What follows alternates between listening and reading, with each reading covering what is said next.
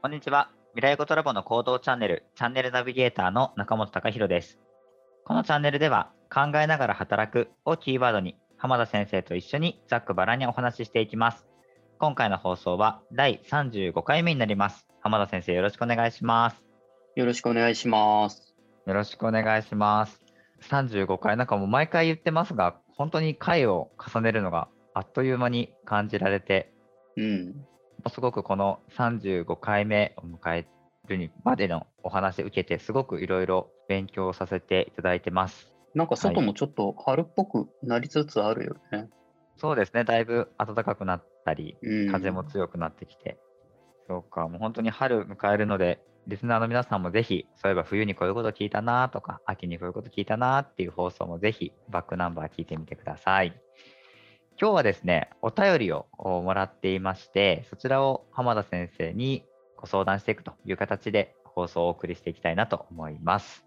はい。じゃあ、えー早速お、お便りをですね、読み上げていきたいと思います。ペンネーム、そろそろ春がやってきたさんです。先日、ある企業塾のようなものに参加したのですが、好きなことで起業しろというような趣旨のお話がありました。好きなことと言われてもピンときません。私は起業は難しいということでしょうかというお便りです。はい。なんかよく聞くフレーズというかう、ん。よく聞くよね、これ。はい。うん。好きなことで起業しろって、はい。うん。ほんとよく聞くし、なんていうか、こう、ピンときませんっていうのは、うんうん、なんかまあ、わからんでもないなっていう気がするかな。うん。まあ、これ、好きなことって考えるからちょっと難しくて、はい。例えば得意なことはい。とかだったら、まだピンとくるんじゃないだろうかね。ああ、その、そろそろ春がやってくるうん。さんの得意なこと得意なこと。うんとか、僕も昔でもこういう趣旨のことをよく言ってた時があって、人に。はい。はい。その頃よく言ってたのは、なんかこう、呼吸するようにやっちゃうこと、はい。うん、とか、まあ、子供の時に、もう時間も忘れて夢中になっちゃったようなことはい。その延長線上にあるものではい。起業すれば、みたいな。うんうん、趣旨のことはよく言ってたので、はい。ただ今はそうは思ってない。浜田先生の中でもお考えが変わったってことですよね。そう、いや、もちろんそれで起業できる人もいるのは当然いるんじゃん、はい。実際ね。うん。なんかその、まあ、ケーキ好きとかパン好き、ケーキ屋さん、パン屋さんになりたいとか、お花屋さんとか、実際あるし、まあ、はい。例えばデザインが得意っていうので、デザイナー独立してとかも当然あるだろうし、はい。いや、本当に好きなことでとか、得意なことで起業するっていうパターンってあるし、まあ、やり方の一つとしては正しいかなとは思うんだよね。だけど、この人のようにピンときませんっていうパターンの時に起業できないかってなっちゃうじゃん。で、実はこういうふうに思ってる人も結構いて、なんていうかな。大きな大義名分がないと起業しちゃダメみたいな。起業できないみたいな思い込みって結構あるんじゃないかなって思うんだよね。で、本当にその大事なのってこれ、なんていうかな、好きなことで起業する場合でも、やっぱり大事なことって、これもう本当にどんな本にでも書いてたり、多分この起業塾でも言われてんだけど、結構みんなこう、忘れちゃったりとか、あとそれをやってるつもりやってる気になるのが、やっぱりターゲットが明確じゃないっていうところに尽きるんじゃないかなと正直思います。好きなことを仕事で起業しようとしてても、うん。イメージを掲げようって考えてる方でも、うん。そもそものこのビジネスのターゲットが明確じゃないっていうこと。う。そう。だって、まあ IT でもいいや、デザインでもいいし、はまい。あそれこそパン屋さん、お花屋さんとかでもいいけどさ、はい。全員ターゲットじゃないじゃん。うんうん。 20代の人がターゲットなのか、30代がターゲットなのか、もっと極端に振ると50代、60代がターゲットなのかっていうだけでさ、そもそもの売り方が変わってくるでしょで、当然、売り方が変わるっていうことはさ、その商品やサービスそのものも変わってくるはずなんだよね。だから、漠然とではやっぱり起業できないんだけど、別に好きなことで起業しなきゃいけないわけじゃないから、誰に売っていこうかなっていうところはいから、まずスタートするっていうのは一つあるのかなと思うんだけどね。全員をターゲットにしがちですよね。みんなに愛されたいっていううんところから。うん。漠然とやっぱしすぎちゃうっていうところが一番ちょっと難しくって、はい。うん、例えばその売っていく相手は人なのは当然なんだろうけど、はいでもそれが個人なのかそれとも相手は企業なのかはい。によっても変わってくるじゃないその商品なりサービスの作り方が。はい。うん、だからやっぱりなんかまあ企業自体はそんなにこう難しく考えずに誰に売っていこうかなどんな風に売っていこうかなっていうところから入るともう少し明確になってくるんじゃないかなと思うんだけどね。僕あの 4P とか 4C とかってあの分析のフレームうワーク、ん、あれ、すごい大事ですよっていう本とかもそれこそよく見ますけど、うん、確かにあのターゲットが定まってないと分析もできないですよね、そう本当に。例えばターゲットを明確にしましたと。はい。で、その明確にしたターゲットに売るための商品とかサービスをひとまず作りますとはい。で、今度そのし出来上がった商品とかサービスを見ると、はい。もう一回そのターゲットの方に戻るんだよね。はい。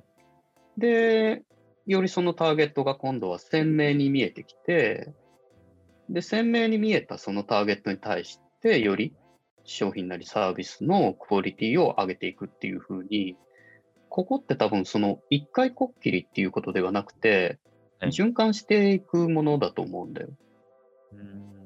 うん、だから最初はとにかく漠然としていたとしても、まず決めて始めるっていうことをしないと、まあ起業とかまあ事業を起こすことっていうのはあの難しいんじゃないかなと思うね。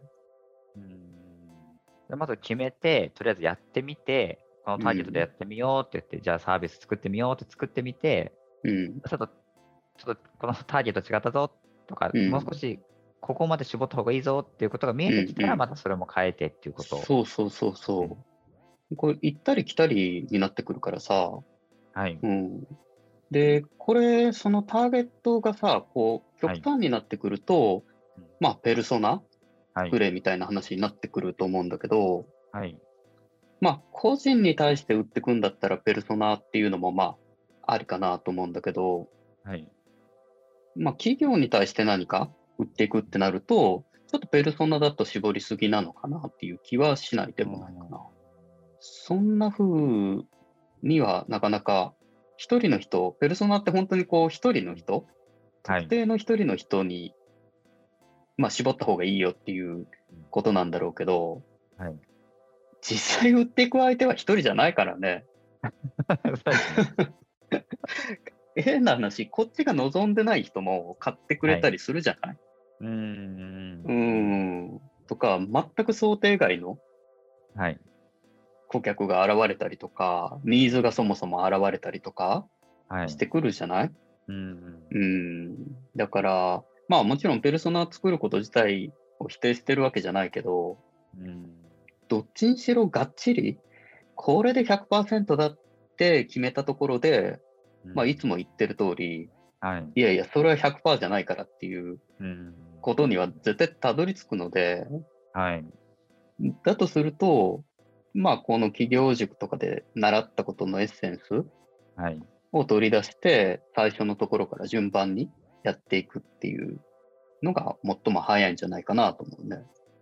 もう自分が好きなことなんだろうっていうところに、なんか今フォーカスてそうますもんそねう、そっちに行っちゃってるもんね、頭が。うんうん。確かにビジネスをどう成功するものを作るかとかっていうよりも何が好きなんだろうっていうことうにん。意識がいっちゃってます。それに、このほら、好きなものって結構手強くって、はい。これ別に事業じゃなくてもさ、自分が何をしたいのか分かりませんとかっていう悩みって本当多くないめちゃくちゃ多いと思います。めちゃくちゃ多いよね。はい。あれ、思うんだけど、 はい。なんかこう、何かをやらねばならない風潮はい。にあるだけで、うん本当はやりたいことなんてない人の方が普通なんじゃないかなって思うんだけどね。あのうーん。やりたいことないといけないのって思うーん。確かに見つけなくちゃいけないっていう、なんかこう、暗黙のこうプレッシャーになりますよね。う。そう。そっちのプレッシャーの方がストレスでなんかしんどいよね、生きてくの。うーんう。ん。やりたいことなんて別にその時々でいいと思うし、ないならないで、うん誰かにこれやってって言われたこと一生懸命やればいいし、うんうん。そうですね。よく新入社員とかもよくこれ思いがちですよね。この仕事したかったんだっけとか、1年目ですごく思ったりもしそうですよね。僕自身、その小4の時にまあパソコン買ってもらってから、はい。ずーっとプログラマーになりたいってまあ思ってて、はい。で、そのままその道に進んだんだけど、はい。 5年ぐらい勤めてたある時から、なんか道を見失ってしまった時期があって、はい。なんでプログラマーやってんだろうみたいな。うー。うんん、本当によくわかんなくなった時期があって、はい。ある種そのプログラマーってコンピューター相手にしてる仕事だったわけじゃんか。はい。だから逆に大きく振って、もう人を相手にする仕事を一時してた時期があって、はい。親戚が居酒屋でをやってて、店長いないっていう話があって、はい。じゃあ僕やりますみたいな。 あ、店長ですか、居酒屋の。そう。で、昼間は会社当然勤めてるからさ、はい。で、夜はい。居酒屋で働くっていう、当然そのへー会社に黙ってね。はい。うん、そういう生活を半年ないし、1年ぐらい続けてて、はい。で、人に関わる仕事って、すごい面白いなって、うーんうん、その。時思ったんだよね。それまでははい本当に、ほぼコンピューター相手だったからさ。はい。で、この好きなものが見つからないとかっていうのとか、やりたいことがわからないっていうのも、これね、やらないとわかんないのよ。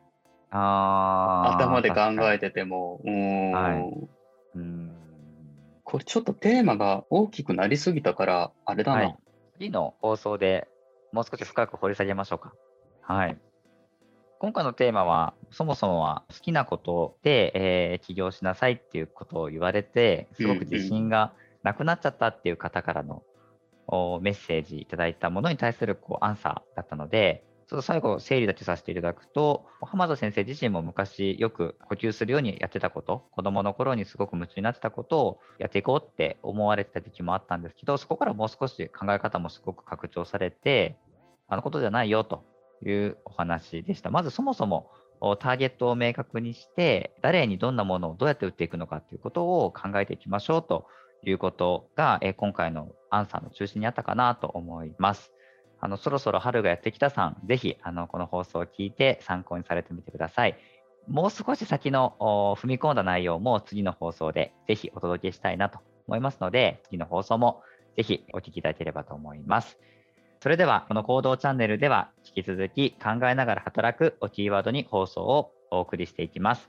チャンネル登録よろしくお願いします。それではまた来週お会いしましょう。さようなら。さようなら。